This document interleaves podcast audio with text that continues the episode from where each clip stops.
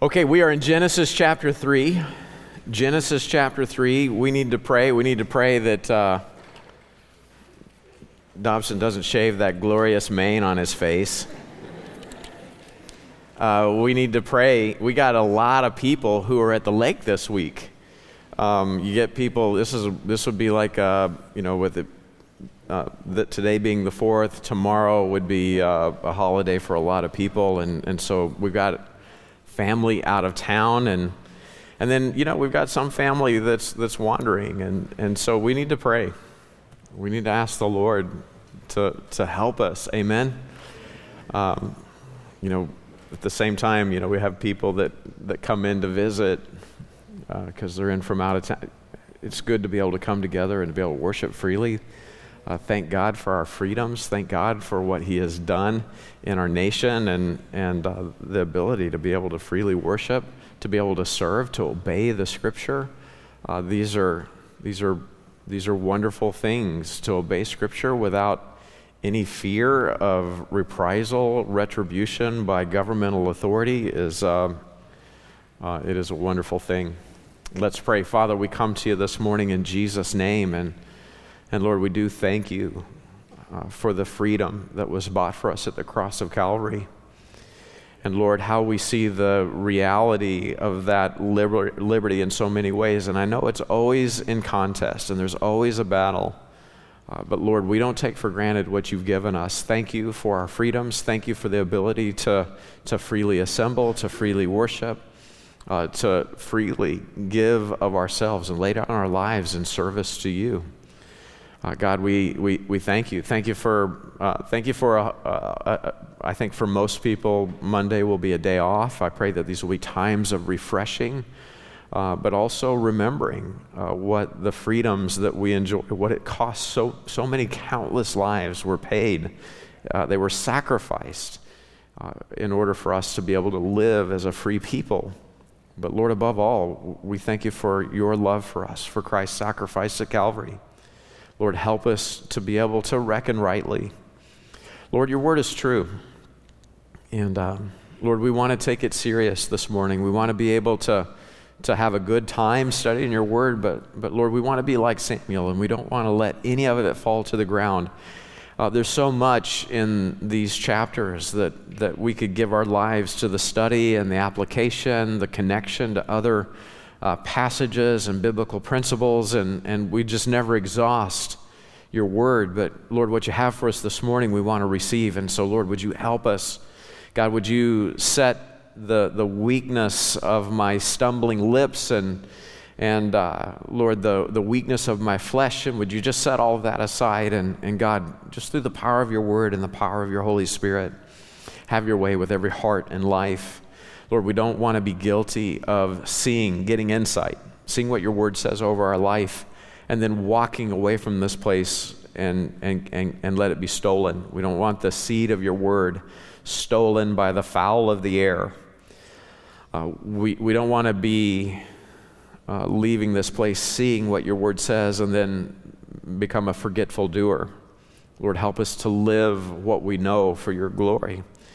God, I, I, thank you for the opportunity that we have to give. And, and Lord, in, in just what's been a, a rough season for churches all over the world, you've blessed us. Lord, bless the, the disciples, the faithful stewards who are so faithful to give, uh, who, are, who are not just obedient, but generous, who are sacrificial uh, to, to, to, to, to support, to play a part in the work of the ministry, not just here at 40th and Walnut, but Lord, now all over the world. Uh, Lord, I pray that you'd help us to continue to make disciples that are not just bought in with the first dime out of every dollar, but with the whole of their lives, that they're, they're laboring to see the work move forward. Uh, Lord, I thank you for the promise that where two or three are gathered, uh, the Lord Jesus is in the midst. This is your church. We are your people. You are God. We belong to you. Have your way in our lives. We pray right now in Jesus' name. Amen. Um, one quick follow up. You know, every year there's always a, a, a, number of people that will sign up for all church retreat at the very last minute, and it makes planning very difficult. Uh, you don't want to miss all church retreat. It's like Bible camp for the whole family.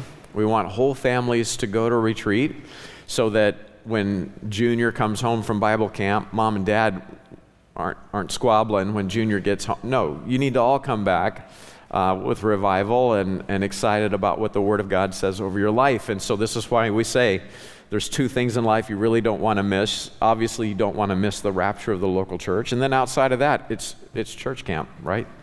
Whenever we, anytime God's people say, This is so big, this is so important, that we want to just set aside time to get away together and get in the Word together, God always shows up in a marvelous way. And every year we say, Best camp, best retreat ever. Like, okay, so I'm full of faith that this will be the best retreat that we've ever had in our entire stinking lives. Praise the Lord. And if you miss it, you're, I mean, you're going to miss it. So help us plan. Sign up, okay? Get that information in the can so that, so that we can do a good job preparing uh, for everybody at retreat. Uh, again, that is at mbtkc.org. Go to the events page and uh, you'll find the links there. Uh, if you did not get a handout on the way in, you're welcome to raise your hand. Somebody from Connections can hook you up. Otherwise, there's digital copies online. You can get them at YouTube, Facebook, and mbtkc.org. But uh, we're just going to start with our review because repetition is the price of learning. And uh, I just wouldn't feel right if there wasn't some review. So, Genesis chapter 3, verse 1. Now the serpent was more subtle than any beast of the field which the Lord God had made. And he said unto the woman, Yea, hath God said, Ye shall not eat of every tree of the garden. And the woman said unto the serpent, We may eat of the fruit of the trees of the garden, but the fruit of the tree which is in the midst of the garden, God hath said, Ye shall not eat of it, neither shall ye touch it, lest ye die. And the servant said unto the woman, Ye shall not surely die, for God doth know that in the day ye eat thereof, then your eyes shall be opened, and ye shall be as gods, knowing good and evil. And when the woman saw that the tree was good for food, and that it was pleasant to the eyes, and a tree to be desired to make one wise, she took of the fruit thereof, and did eat, and gave also unto her husband with her, and he did eat.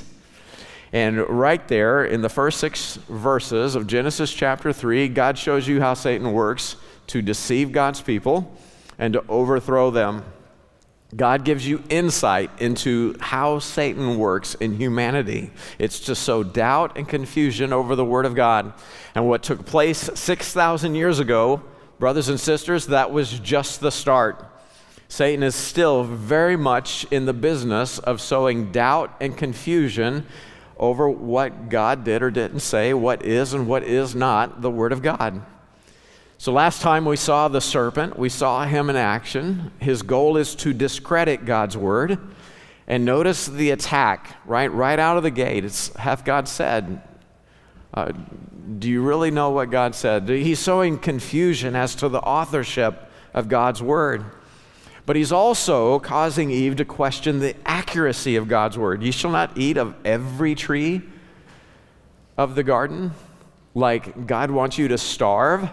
I mean, he just went full on, full out crazy in his accusation against God. You shall not eat of every tree in the garden. No, there's only one tree that's not on the menu, but, but now he's got Eve questioning Can I really know what God meant when he gave me his word? But then he also attempts to get Eve to doubt the acceptability of God's word. I mean, God wants you to starve. Well, you know, God said we, we, we can eat, but there's one tree that we can't eat or touch lest we die. Oh, you shall not surely die. God's holding out on you. He knows that when you eat, you'll be as God. So, so he's, trying to, he's trying to position God to Eve like he's the bad guy he, it's not fair that he's prohibiting this tree that's, I mean, it's pleasant to the eyes, it's good for food, it'll make you like a, I mean, you'll be like God, knowing good and evil. Okay, so to doubt the acceptability, God is being unfair. Have you ever, have you ever been tempted to feel that way in your own life? Uh, something happens and you feel like uh, maybe God didn't do for you what you felt like you deserved He should do for you, and you're tempted to think God is being unfair to me. I know that that's happened in my life a number of times, and whenever I step back and I get the, the big picture view, I realize, oh yeah, I should be burning in hell right now. Okay, so sorry, there's a there's a gnat. Um, s- sorry, it's an old hat. Okay, so it's the same thing happens in my house. Uh, people just leave the doors hanging open. Can I, can I just address, can we just have a quick family meeting? Okay. Do not leave the doors hanging open. We don't have foyer around the building, right? And so what happens is you, this is a very loving church. You're a very hospitable church. And when you see somebody coming from a quarter mile off, you're like, come on in, okay? And so you're waiting for 30 minutes uh, for them to get through the door and then to close the door. And in the meantime, we're, if it's winter, we're trying to heat Midtown. If it's summer, we're trying to air condition Midtown. The humidity and the cold, whatever it is, it's all rolling into the building. And in this season, so are the flies, the gnats, and the mosquitoes. And so let's, uh, let's just all agree we're very hospitable. And when somebody comes up onto the landing, right? Just, just as they're coming to the door, that's when we'll open the door for them. They'll walk in and then we'll immediately close it. And if we want to have a conversation with them, it won't be while we're standing in the door with it open. And we'll have a long conversation. How are you? How are your kids? How's your family? How's your mother? Yeah, is everything going all right? Yeah, everything's good at work. I love you. You love me. Oh, let me tell you a cool story. And, and, the, door, and the flies are like, What's in here? It smells good. So, so um, when they get up on the landing and they're getting to the door, we'll open them. If we have to talk to them, we'll just follow them right in, but we'll keep the doors closed. Yeah, okay, so praise the Lord. Um, we took care of some family business. It's good to get that off my chest. I feel better.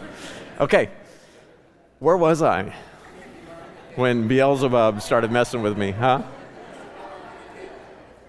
Who's burning in hell? Oh, yeah, I should be burning in hell. That's where I left off. Yeah. so I step back, I get a big picture look, and it's like, I didn't get what I deserved. Oh, wait, wait, wait. I'm so grateful I'm not getting what I deserve. Amen? Uh, God is not some unjust, me monster tyrant, is He? He is a loving and sacrificial God. He has greatly sacrificed for us. He is full of grace and mercy.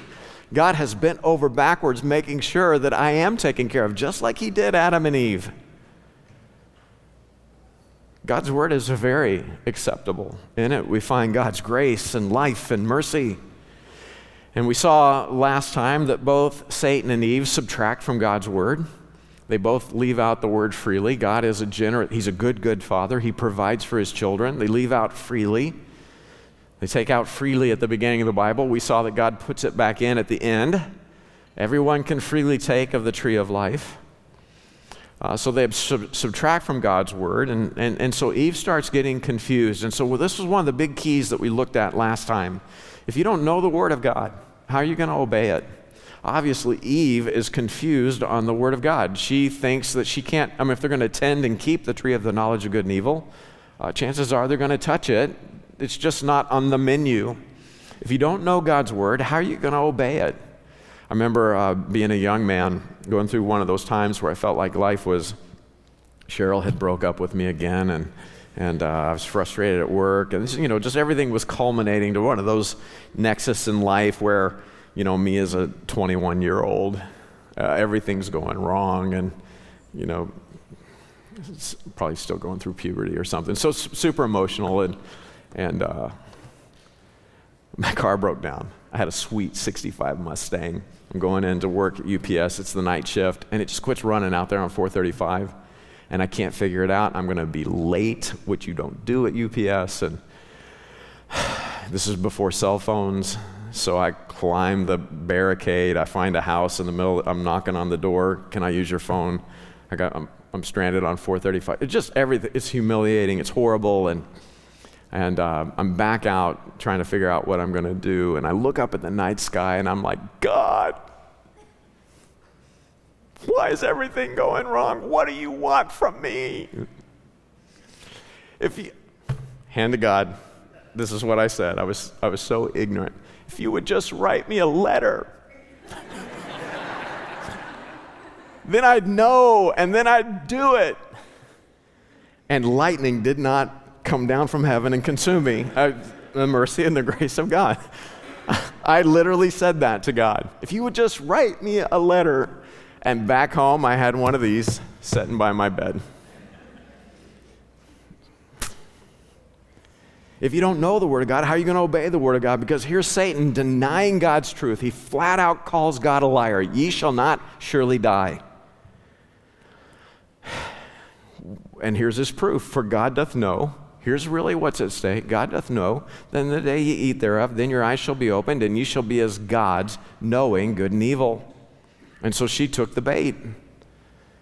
Satan's best lies are always couched in the truth. Everything he said in verse 5 was absolutely true. He sold the lie of verse 4 with the truth of verse 5. And the temptation that she fell for, it is as old as time. 1 John 2:16 says that she fell in the area of the lust of the flesh, the lust of the eyes, and the pride of life. It's the lust of the flesh, the lust of the eyes, and the pride of life. And so she saw that it was good for food. That's the lust of the flesh, right? It's good for food. She's, uh, uh, it throws you off because it's she saw it was good for food. It's good for food. It was pleasant to the eyes so that's the lust of the eyes. And then it was desired to make one wise. That's the pride of life. So to emotional Eve, Satan's appealing to her powers of reason. And we saw that to the reasonable Adam, he got him over his emotions and love for Eve. 1 Timothy 2:14 says that Adam was not deceived uh, the woman was deceived. Adam was not deceived, but the woman being deceived was in the transgression. The devil said, God's holding out on you. He doesn't want you to be like him. What you can do is if you'll just ignore him in this one instance, then you can stand in the place of God as God and, and, and, and you can be in charge. You can show yourself that you are God. The devil said, Ye shall be as gods. And so she took the bait. But we ended up last time with this understanding. Satan didn't tell Eve everything. He didn't tell Eve that once they had the knowledge of sin, they'd be accountable over it. He didn't tell Eve that hell was created for fallen gods. He, he, he left out a lot of the truth that Eve should have known up front. But Jesus has Satan's number in John chapter 8. Uh, he is a murderer, he's a liar, right? So he tells lies in order to kill. So, this deception, that's what we saw last time. It was taken. Eve took it. She gave to her husband. Uh, he was taken in the deception through Eve, and this leads to death. Okay, everything that we're going to see over the rest of chapter 3 is how death unfolds on humanity. Let's pick it up in verse 7. The Bible says, And the eyes of them both were opened and they knew that they were naked, and they sewed fig leaves together and made themselves aprons. And they heard the voice of the Lord God walking in the garden in the cool of the day. And Adam and his wife hid themselves from the presence of the Lord God amongst the trees of the garden. So, what we're seeing now is the beginning, and this is what we're going to see over the rest of chapter 3 is the sting of sin is death. The wages of sin is death. Uh, the Bible says in verse 7 that the eyes, right, and the eyes of them both were opened and they knew that they were naked. What you're seeing right there immediately is the conviction of sin. They recognize now their fallen state before God. They knew that they were naked. See, knowing, the knowing of sin, right, when you get the exceeding sinfulness of sin, it's because you know the reality that you stand naked before Almighty God. So, death and naked are your first two blanks. We're off to a good start. Hebrews chapter 4, verse 13 says, Neither is there any creature that is not manifest in his sight, but all things are naked and open unto the eyes of him with whom we have to do. Uh, their eyes are open to their rebellion before God, and they're standing now before the Lord. They, they see that they are naked before him, and so they move to hide. So we're seeing the first stage of death. The, the sting of sin is death. We're seeing the consequences play out. Now, you need to know this in your Bible. There are three deaths. I thought death was just when your heart stops beating. No, the Bible describes three different deaths. First, there's spiritual death, and that's what we're going to see most plainly here in Genesis chapter 3. Spiritual death is the separation of the soul from God. They're cut off from fellowship with God. And this happened to Adam and Eve when they rebelled and ate the fruit of the tree of the knowledge of good and evil. Ephesians chapter 2 says, Now everyone born to them, you and I, when we were born physically, we were by nature the children of wrath. Uh, we were born separated from our Creator. Everyone that's born into the world is born into this condition, and it's only through a second birth, being born again, that a person can be made alive in Christ and brought back into fellowship with God and be spiritually alive. Is everybody with me so far? So, this is the big one spiritual death. Uh, that, that is everything in terms of the judgment of sin. Now, physical death follows, and we'll see that with Adam and Eve.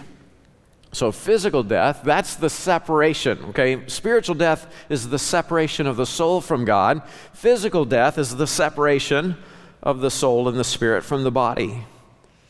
It's not the spirit that dies, it's not the soul that ceases. It's, no, it's the body that dies. And uh, you'll see that in James 2 and Ecclesiastes 12. But this may be the worst one for the person who dies, and it's described as eternal death. That's the third form of death. And that is the final separation of the sinner from God in the lake of fire. The Bible calls it the second death. Eternal death is the second death because it follows physical death. Uh, Revelation 20 talks about the great white throne judgment, and those whose names are not found written in the book of life, they, along with death and hell itself, are cast into a lake of fire, and this is for eternity. It is an eternal second death. So here's Adam and Eve. They realize, oh, we're naked, okay? They realize that they're naked before the Lord. They can't explain their rebellion to God. There's no way out. And so what do they do? They cover up their sin. That's your next blank. And this is what we do. Naturally, given our sin nature, whenever we do wrong, we try to cover it up, don't we? Have you ever met somebody? I mean, it's just a person's got to be pretty far gone uh, in terms of their spiritual, emotional condition whenever they say, you know what I think I'm going to do today? Uh, I'm going to maim, rape, pillage, and destroy, and they put it on Facebook and they brag about it. No, most people, when they're committing sin, they cover it up, they try to hide it. I'm going to steal from my boss this week at work. Um, I, think, I think that's a noble, noble thing. I'm pretty proud uh, of being a dirty, low down thief. No, people hide these things. Genesis 3 7 says they sewed fig leaves together. So they're making a garment out of fig leaves, fig leaves. They sewed fig leaves together and made themselves aprons, uh, you know, to cover their secret parts. This is the first mention of the fig tree in the Bible. And so it becomes for us, as you study the fig tree now in Scripture, for the rest of Scripture, just think about how this is the fig tree illustrates it, it shows how man tries to exercise self-righteousness. Uh, i'm not right before god but what can i do in order to cover my sin and appear right before god? Uh, the fig tree is a symbol of self-righteousness uh, it's a symbol of man trying by his own effort to cover up the, the, the, the, the, exposed sin, the nakedness of sin that's exposed in their life. So, what you're seeing here in verse 7 is a picture of human righteousness.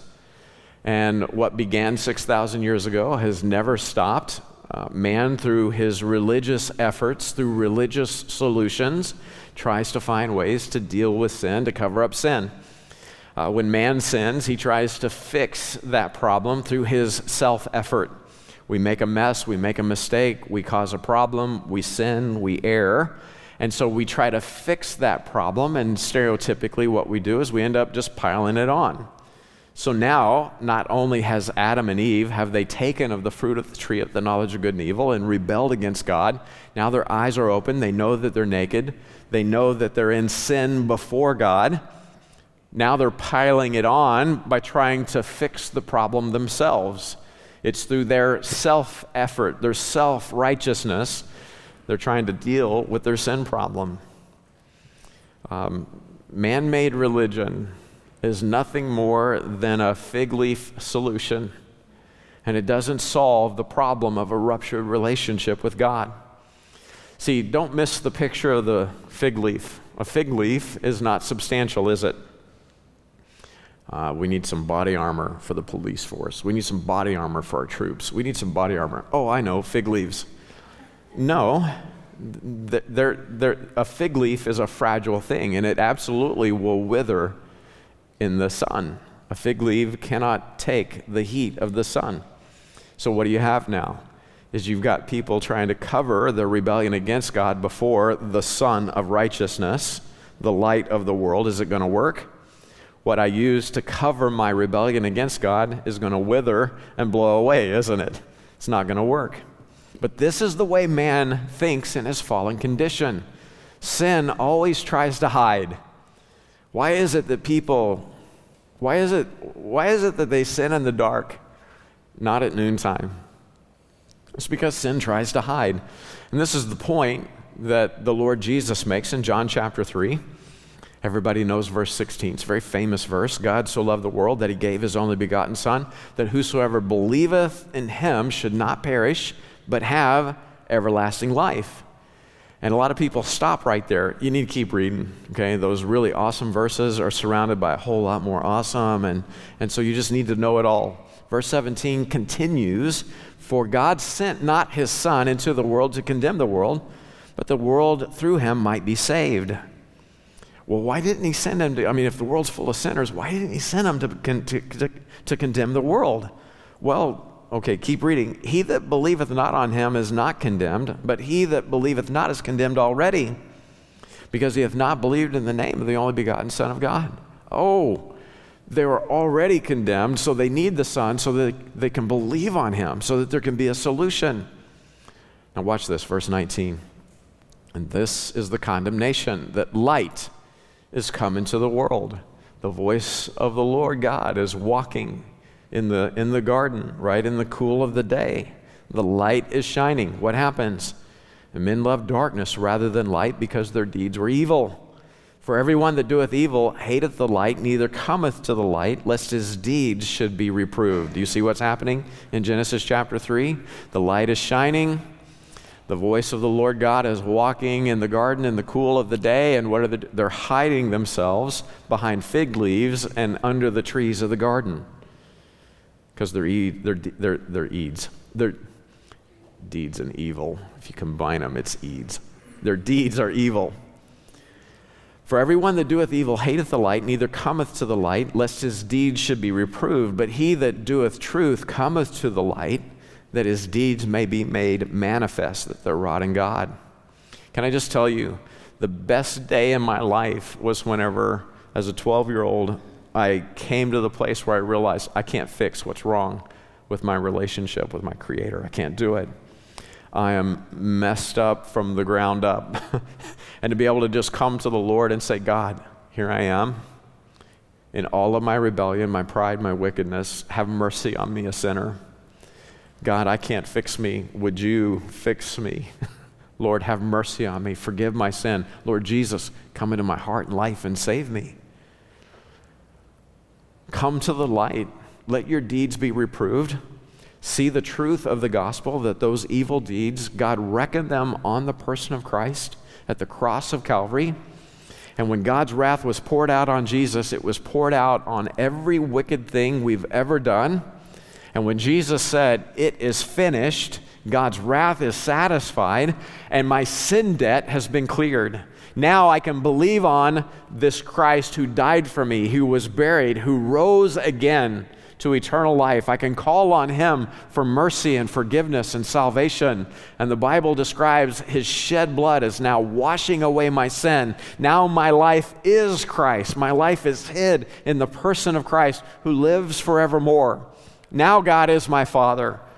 Now I am in the person of Christ. He is the firstborn of many brethren. I'm in the family of God. I've been born again. I've been redeemed. My my evil deeds, they were reproved 2,000 years ago. They were dealt with 2,000 years ago at the cross of Calvary. Thank God for the light of the world. Amen? See, here's what you need to know hiding from God is always in vain. It's just better to say, I've got spiritual cancer. I need on God's operating table, right? Do what you need to do, Lord. I'm, I'm done hiding. It's always in vain because you cannot hide from an all knowing God, can you? David said it this way Psalm 69, verse 5 O God, thou knowest my foolishness, and my sins are not hid from thee. That's good to know, isn't it? Matthew 10, 26. Fear them not, therefore, for there is nothing covered that shall not be revealed, and hid that shall not be known.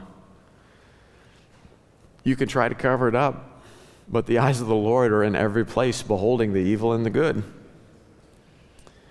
So it's in vain. And it's in vain because God is a loving and merciful God who is always willing to forgive. Why are you going to let your sin before the Lord keep you separate from Him when He's already paid the price to forgive you? God's always willing to forgive. Psalm 86, verse 5 For thou, Lord, art good and ready to forgive, and plenteous in mercy unto them that call upon thee. Just got too many people who are who want to be justified in their wickedness. Well, you know, this happened, that happened, and so I had to take matters into my own hand.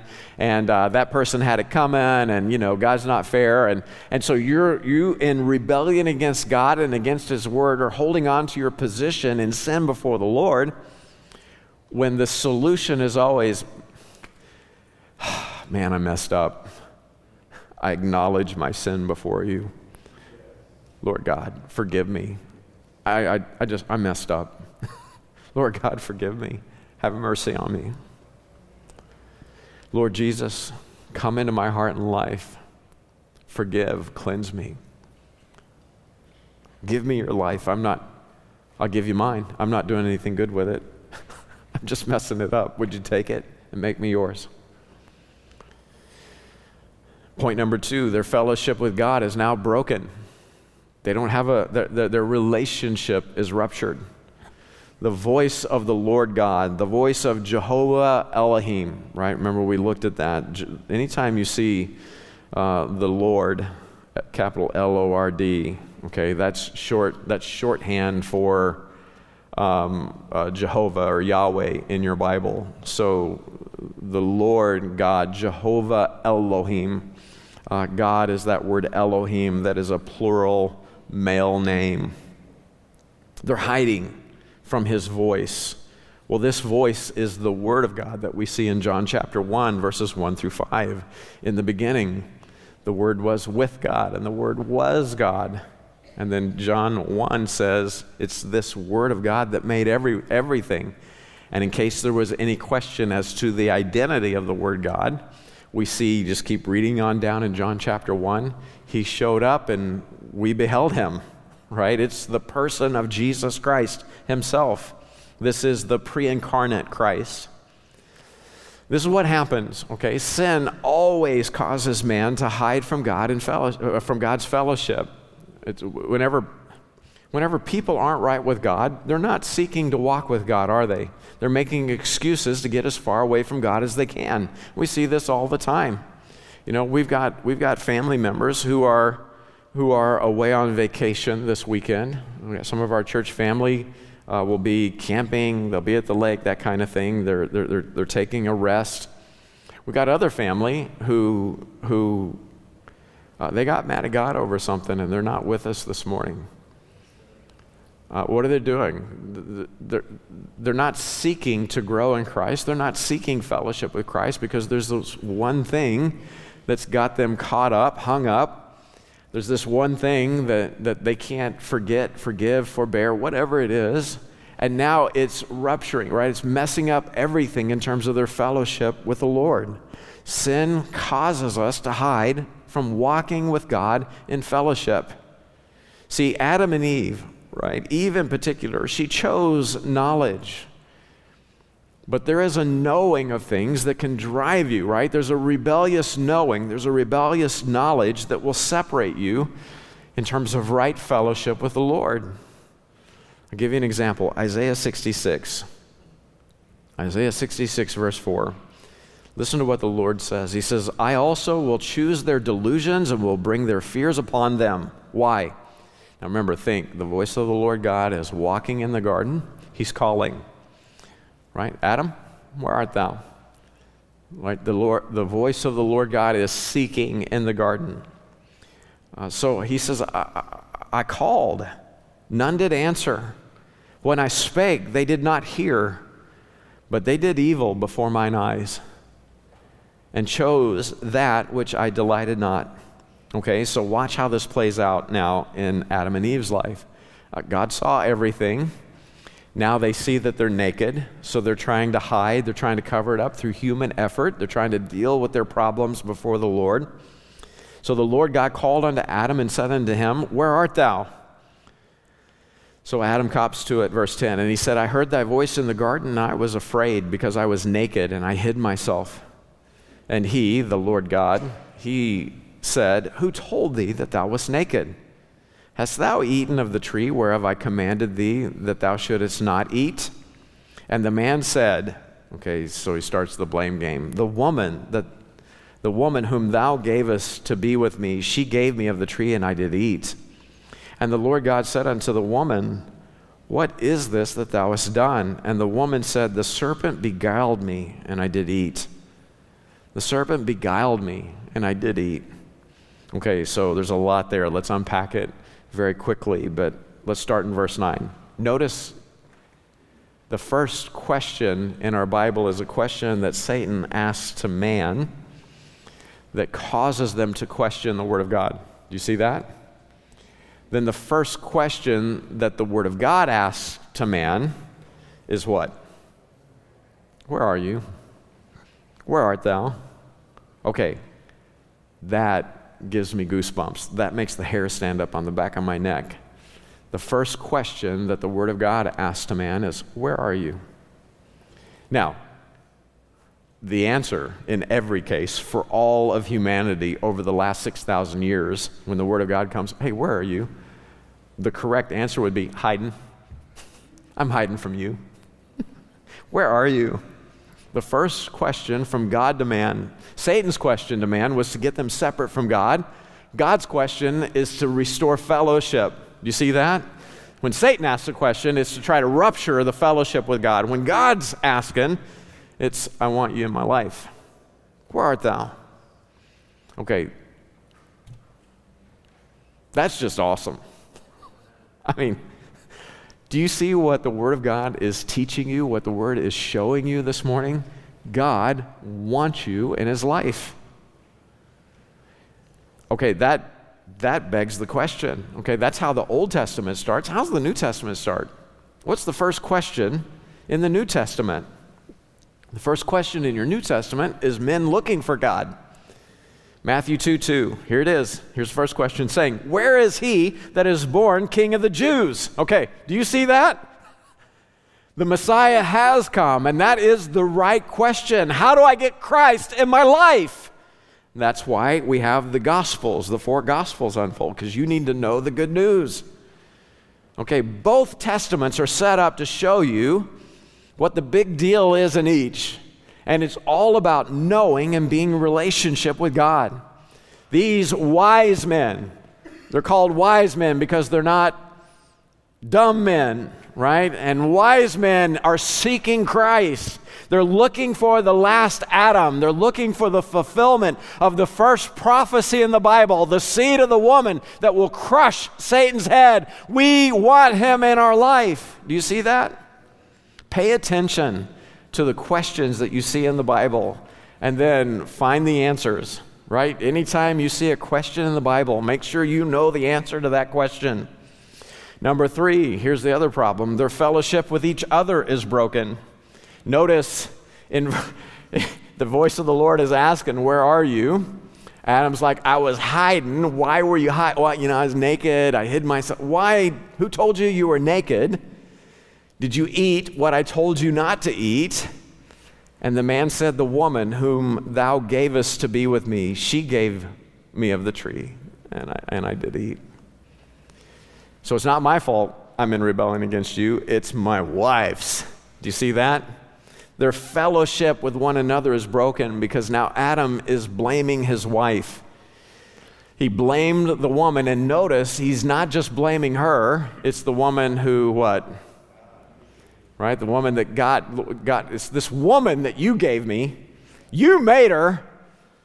So her flaw, that's your problem. Oh, yeah, it's your fault I'm rebelling against you. Isn't that how it always works? Why are you treating me bad, husband? Why you treat me bad, wife? Because you, whatever it is, it's your fault. We cast blame.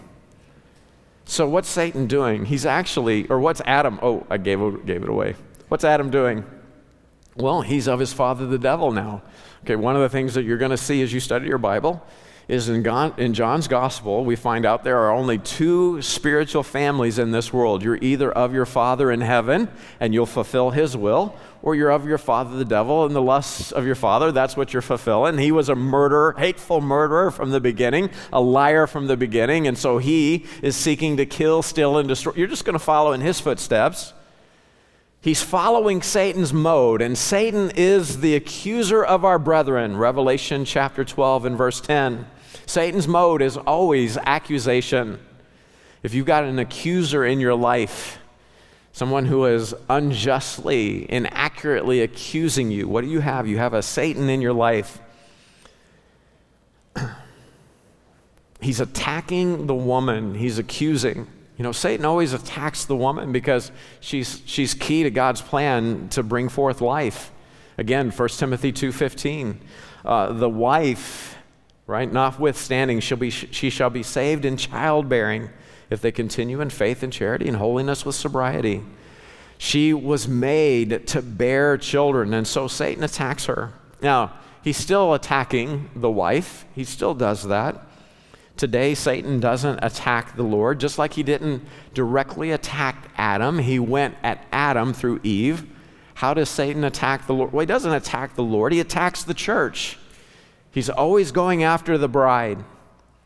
So, okay, Eve, what have you done? So the Lord comes to, uh, to, to, to Eve. He says, uh, What is it? What is this that thou hast done? And the woman said, The serpent beguiled me, and I did eat.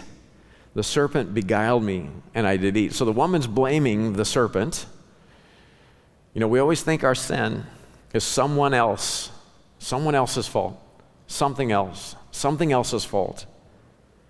Uh, it's always a blame. We, you're never going to see your sin problem dealt with. You're never going to see the thing that's rupturing the relationships in your life dealt with. You're never going to see healing begin until you accurately identify what the problem is. At some point, you have to own it and repent of it. At some point, you need to biblically identify what is wrong in your life and say, that is sin. And I need to repent of that. I, I, I was making this mess, I was causing this problem. And according to the Bible, it's, and whatever it is, man lust, pride, greed, whatever it is, man that's wrong. I'm going to agree with God. I'm going to side with God over my sin.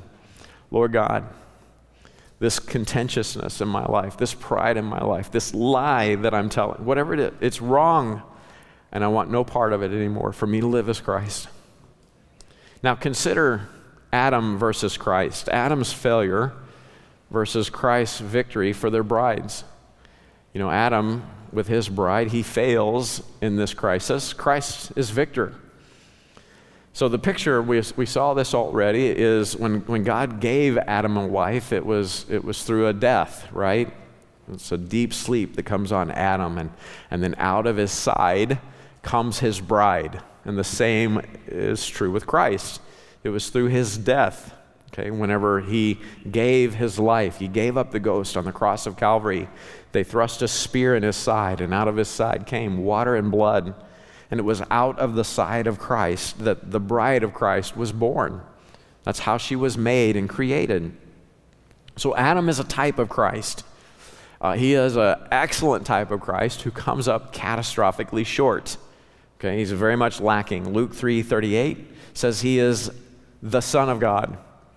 And notice it's not a son of God, it's the son of God, Luke 3:38. He is fashioned in God's likeness and his image. He is created and formed and made to be God's son. This is why he's called the first Adam, and Jesus in 1 Corinthians 15 45 is called the last Adam. The first Adam was made a living soul, the last Adam was made a quickening spirit. So, Adam, when he was created, he was made head of the human race. That's the first Adam. Human race is your next blank. Christ, when he comes, he's the head of God's spiritual family. He is the last Adam. Both are wounded in their side to receive a bride. We already saw that. Eve, in both cases, these brides are deceived, right? Both Eve and, and us before Christ, we were deceived. Eve was deceived, and that led to her death. Uh, Adam was not deceived, so he didn't get tricked into rebelling and being cut off from the life of God. No, he did it knowingly. In other words, the picture here is him giving up his life to be with Eve. Do you see that? He knows what's going to happen when he eats the fruit of the tree of the knowledge of good and evil. And instead of choosing fellowship with God, he rebels against God and he chooses to remain with Eve in her sin. And then he turns around and blames her for the problem with God. but, but don't miss the picture. What's he doing? He's entering into her sin condition on purpose. Does everybody see that? It's knowingly. Well, that's just like Christ. Christ, didn't he enter into our sin position? Knowingly, didn't he, wasn't he willingly reckoned to be sin on our behalf? He entered into and he did it knowingly. Again 1 timothy 2.14 adam was not deceived but the woman being deceived was in the transgression. So also christ he was not deceived but he just like adam entered into our transgression didn't he? He was reckoned our sin. Okay so what's the difference? Well adam did it in rebellion to god. Christ did it in submission to god do you see the difference? Adam enters into Eve's sinful condition, rebelling against the Father. Christ willingly laid down his life, being reckoned your sin and mine. He did it in submission to the Father. In other words, when Adam Adam's like, honey, I'm home. You know, he's been out working in the garden and I'm home. What's for supper? This. And he sees her and she's changed. This is not his wife. This is not the wife that he knew. This is not his innocent, pure wife who was full of the light and the love of God. Love of God. This bride is now one who is, she's got the knowledge of good and evil. She knows what she's done. She knows that she's in rebellion against the Lord. She's going to be like God apart from submission to God. She's going to stand in the place of God as she's standing in the place of God as God, showing herself that she is God. And Adam's got a decision to make. The second he saw her with that fruit and the juices of it running down her mouth, he's like, I've lost her. She's dead. It's my wife. What am I going to do? He was not deceived. He made a decision in that moment. Do you see it? It's like, he took it and he ate it. He did it in rebellion against God. I've lost her. She's not mine. So I'm going to, but this fellowship is broken. I'm just going to join her. I'm going to, I, I choose Eve, not God. I choose Eve. I'm going to stay with her in her rebellion. So their fellowship with God was broken. Their fellowship with each other is broken. He's now accusing her. He's lost her to sin. Romans 3:23 says all have sinned and come short of the glory of God. 6:23 says the wages of sin is death. He's lost her. Now he thinks the only way he could get her back when he sees her in rebellion is to enter into her sin condition. Well, that's what Christ did for us. 2 Corinthians 5:21 says that he who knew no sin, he, the Lord Jesus Christ, was made to be your sin and mine, that we might be made the righteousness of God in him. Okay, we can be made the righteousness of Christ because he was made our sin. He knew Adam, both Adam and Eve, or both Adam and, and the second Adam, the last Adam, knew that they would lose fellowship with the Father in order to have their bride. This is what Christ said in Matthew 27 46. He's reckoned our sin. He's hanging on the cross of Calvary.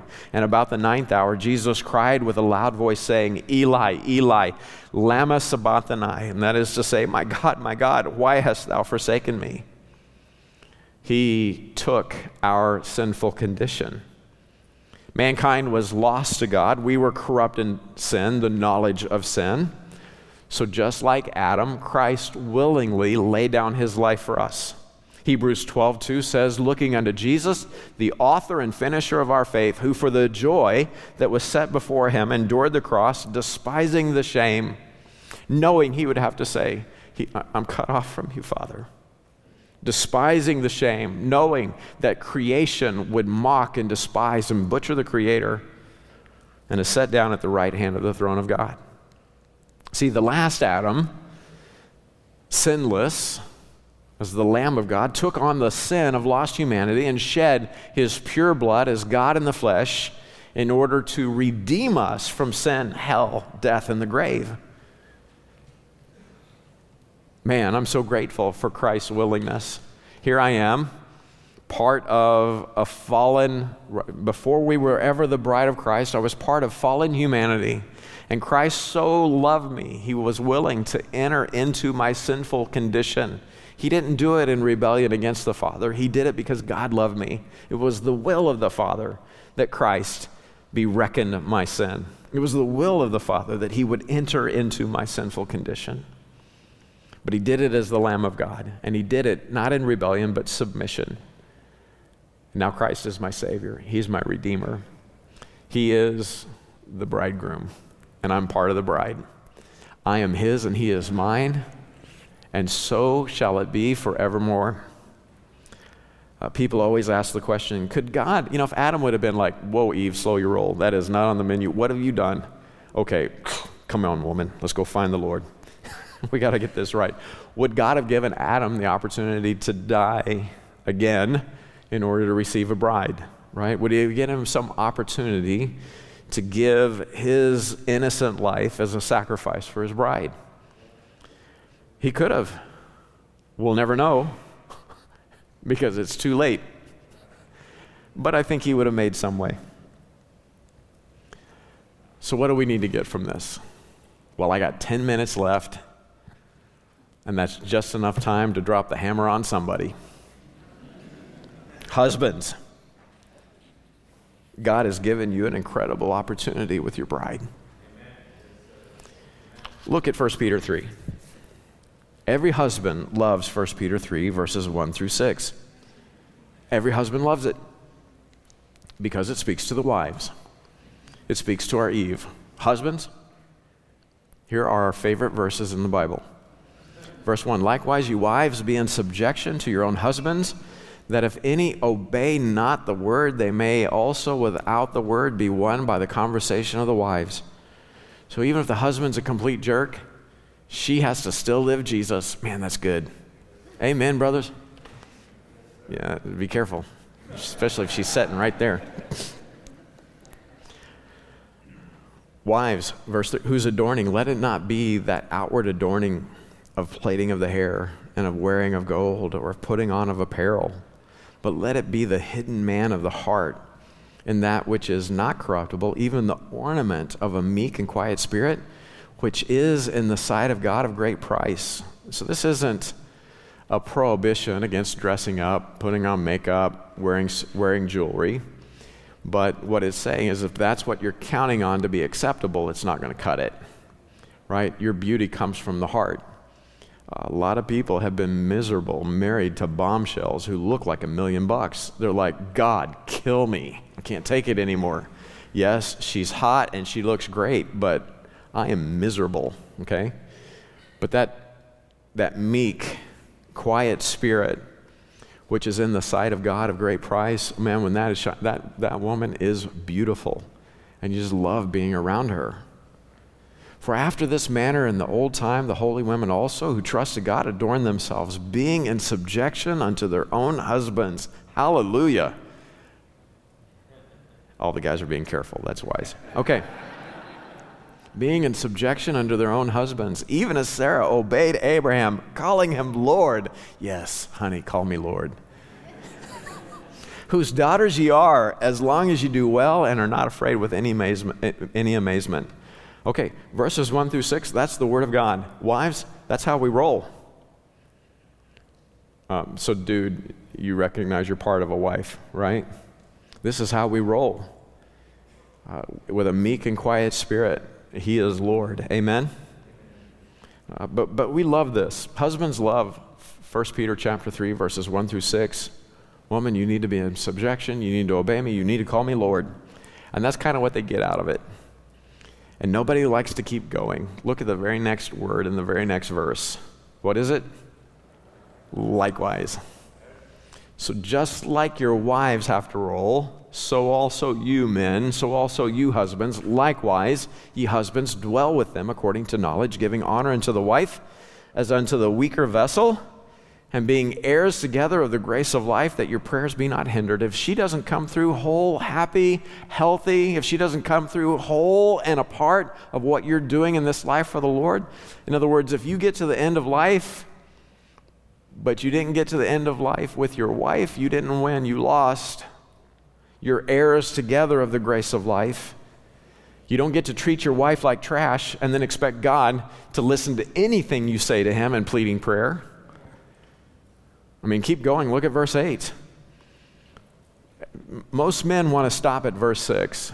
Man, you got to keep reading. Finally, who?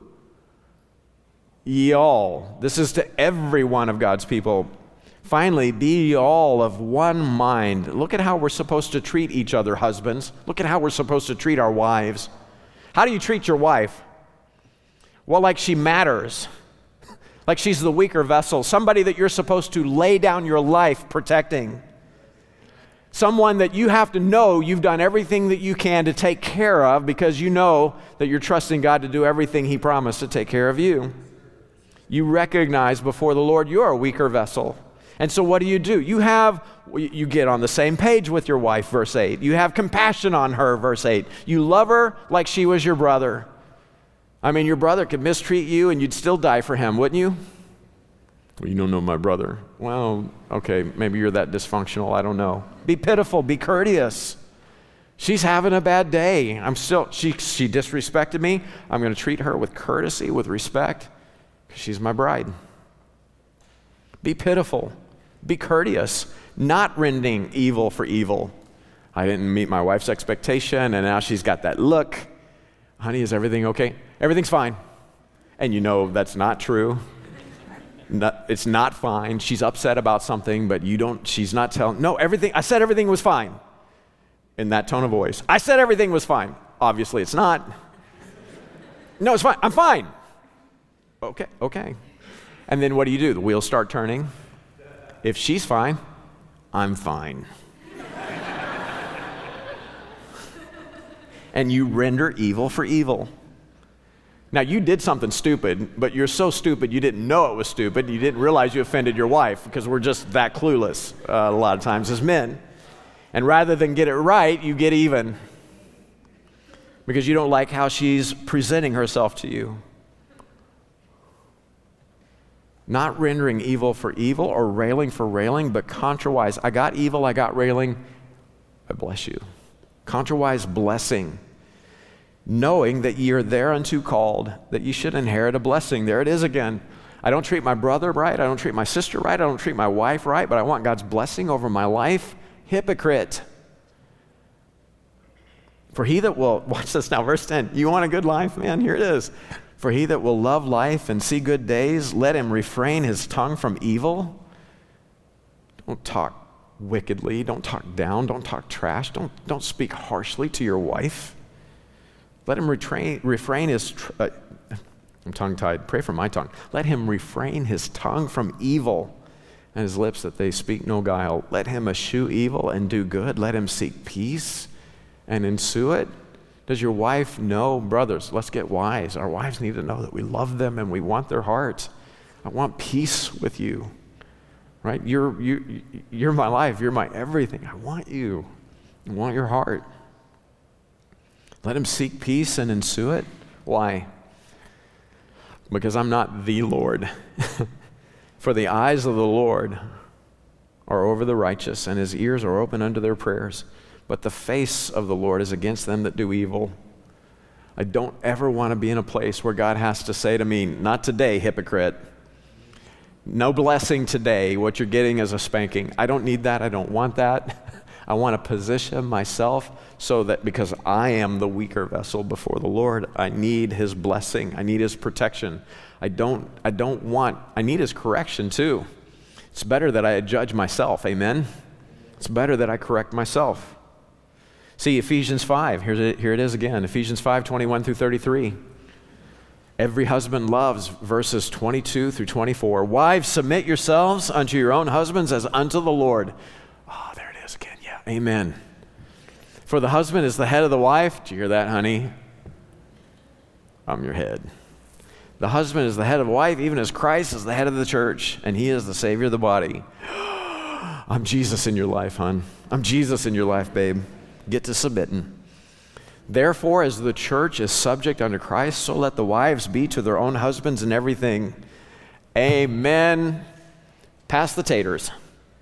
No, no, no, no. Husbands have to keep reading, don't they? Husbands. I mean, if only it were just verses 22 through 24 for you. Yes, dear, whatever you think, dear. Yeah, dear. Yeah, just let her run it. Let her run the life. Let, I mean, it's, it's, subjection is safety, man. Husbands, love your wives, even as Christ also loved the church and gave himself for it. Just in case you were wondering, I'm going to give you a little time. I'm going to give you a little allowance. I'm going to give you. I mean, yeah, I know you work too, but but but here's your allowance. I mean, really? Okay, so he gave himself for it. There's no confusion. We exist to lay down our lives for our brides. Gave himself for it that he might. Here it is. You don't like how your wife's rolling. You don't like how she, you, you don't like how she presents herself uh, to you, before you, before others, whatever. Okay, it's because you're lazy. Christ didn't leave us a mess, did he? That he might sanctify and cleanse it with the washing of water by the word. That he might present it to himself a glorious church, not having spot or wrinkle or any such thing, but that it should be holy and without blemish. Remember when we looked at the word husband? A husbandman is a Mm, a gardener, right? And you, if you, if you, if you see a terrible garden and the plants look emaciated and bug eaten and trampled and, and malnourished, is it the plant's fault? It's never the plant's fault. It's always the gardener's fault. Your wife looks like a train wreck. She's miserable. She's sad. She's depressed. She's having a tough time just evening she can't even, okay? Whose fault is that? Husbandman. Whose fault is that? It's not her fault. You're the husbandman. She's miserable, and you're like, yeah, she's messed up. She's an idiot. I don't know what's wrong with her. Oh, I already know. She's got a bad husband. That he might present it to himself a glorious church, not having spot or wrinkle or any such thing, but it should be holy without blemish. So ought men to love their wives as their own bodies. He that loveth his wife loveth himself. Um, I've learned that over the years. The more I love my wife, man, the more that's just me loving me. Give, and it will come back to you. Press down, shaken together, running over. Give, and it will come back to you. So ought men to love their wives as their own bodies. Husbands, if you want love and give love, you want a, you want a happy, healthy, productive sex life, lay down your life for your wife. Speak peace and sue it. Do some dishes, man. Ask her. Ask her what she's thinking and then listen. Don't, don't let your eyes glaze over. Find out what's in her heart. Active listen, right? Speak back to the thing that she's saying. Don't, don't, don't just have your head in your phone. Uh huh, uh huh, uh huh. What, what was that? Whenever she asked you a question, what, what, what were you? Rephrase that because I didn't know quite how you put that. Ah, your smoke screens don't, I mean, they're not convincing anybody. She knows. You don't love her. No, no man ever yet hated his own flesh, but nourisheth and cherisheth, even as the Lord the church. For we are members of his body, of his flesh, and of his bones. For this cause shall a man leave his father and mother, and shall be joined unto his wife, and they two shall be one flesh. This is a great mystery, but I speak concerning Christ and the church. Nevertheless, let every one of you in particular so love his wife even as himself, and the wife see that she reverence her husband. Uh, wives, just your husband, whether he knows it or not, he wants you to want to be his friend, to cherish him, to reverence him. Uh, you should treat him like he's a big deal in your life. Well, he's kind of a jerk. Be his friend.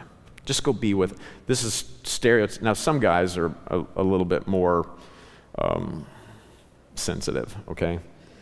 And uh, they're, you know, a chatty Cathy and they want to just have hours and hours of deep, meaningful conversation and all that. Okay, that's, you hit the jackpot, maybe, I don't know.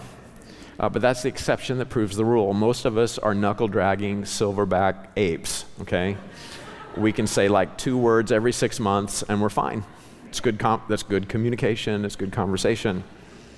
Um, a lot of times, as men, the way that we're happiest is when we're just hanging out with our buddies. That can be watching a movie, going fishing, going hunting.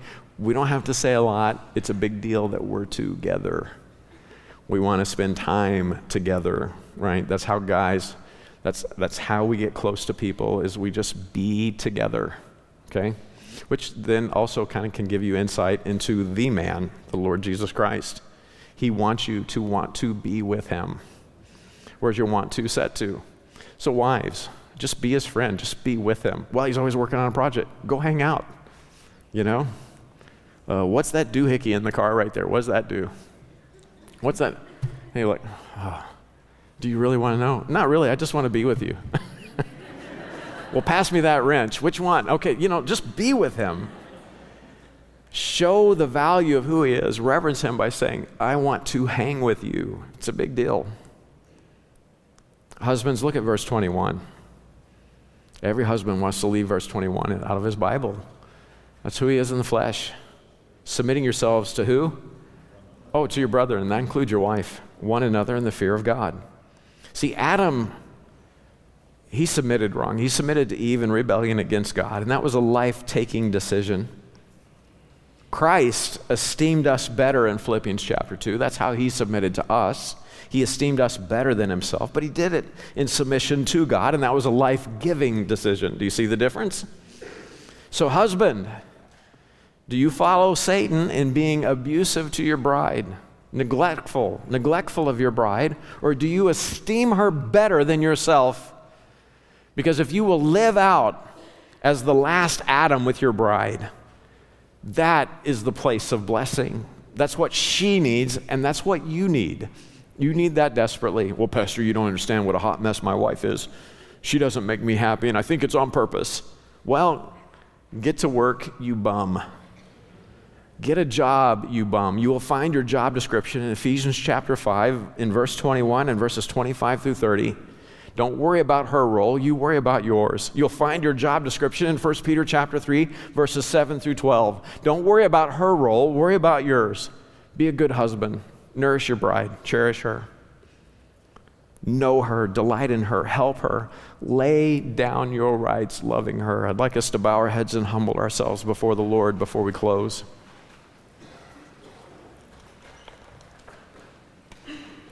Is there anyone that would say, Pastor, would you pray for me?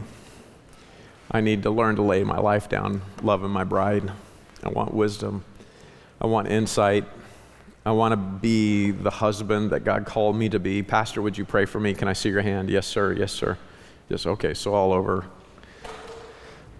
Uh, some of the husbands just pray about being dependent on the Lord in prayer. Uh, we need supernatural help. We need strength. We need, we need wisdom. We need help. We need power from on high to be who God called us to be for, our brides. Is there anyone that would say, Pastor, would you pray for me? Um, I've been hiding from God, and that needs to stop today. Yes, ma'am. Anybody else? Please pray for me. Yes, ma'am. Yeah. I've been hiding from God. That needs to stop today. I need to surrender. I need to submit my life to Christ. Yeah, I see you. Okay. Anybody else? Pastor, please pray for me. So, Father, you see us as husbands. We're standing in need of prayer. Lord, we need you. Um, we need to put on Christ. We need to live Christ.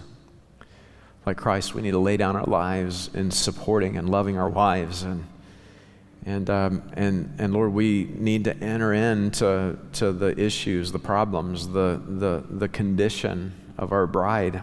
And we need to do it in submission to you. And so, Lord, ask for my brother's insight and wisdom. Lord, would you enlarge the heart of my brothers for their brides? And then, Lord, for the, for the number that said, I've, I've been hiding from the Lord, uh, God, they recognize they've been hiding from you and that it needs to stop. Lord, I pray that today would be the day of surrender. Would it be a, a day of, of submission, uh, Lord, of confession? Uh, that it be a day of salvation. Some need to rededicate their lives to you, others need to know you for the first time. And so, God, I pray that your will would be done. Be glorified in your people, we pray in Christ's name. Amen.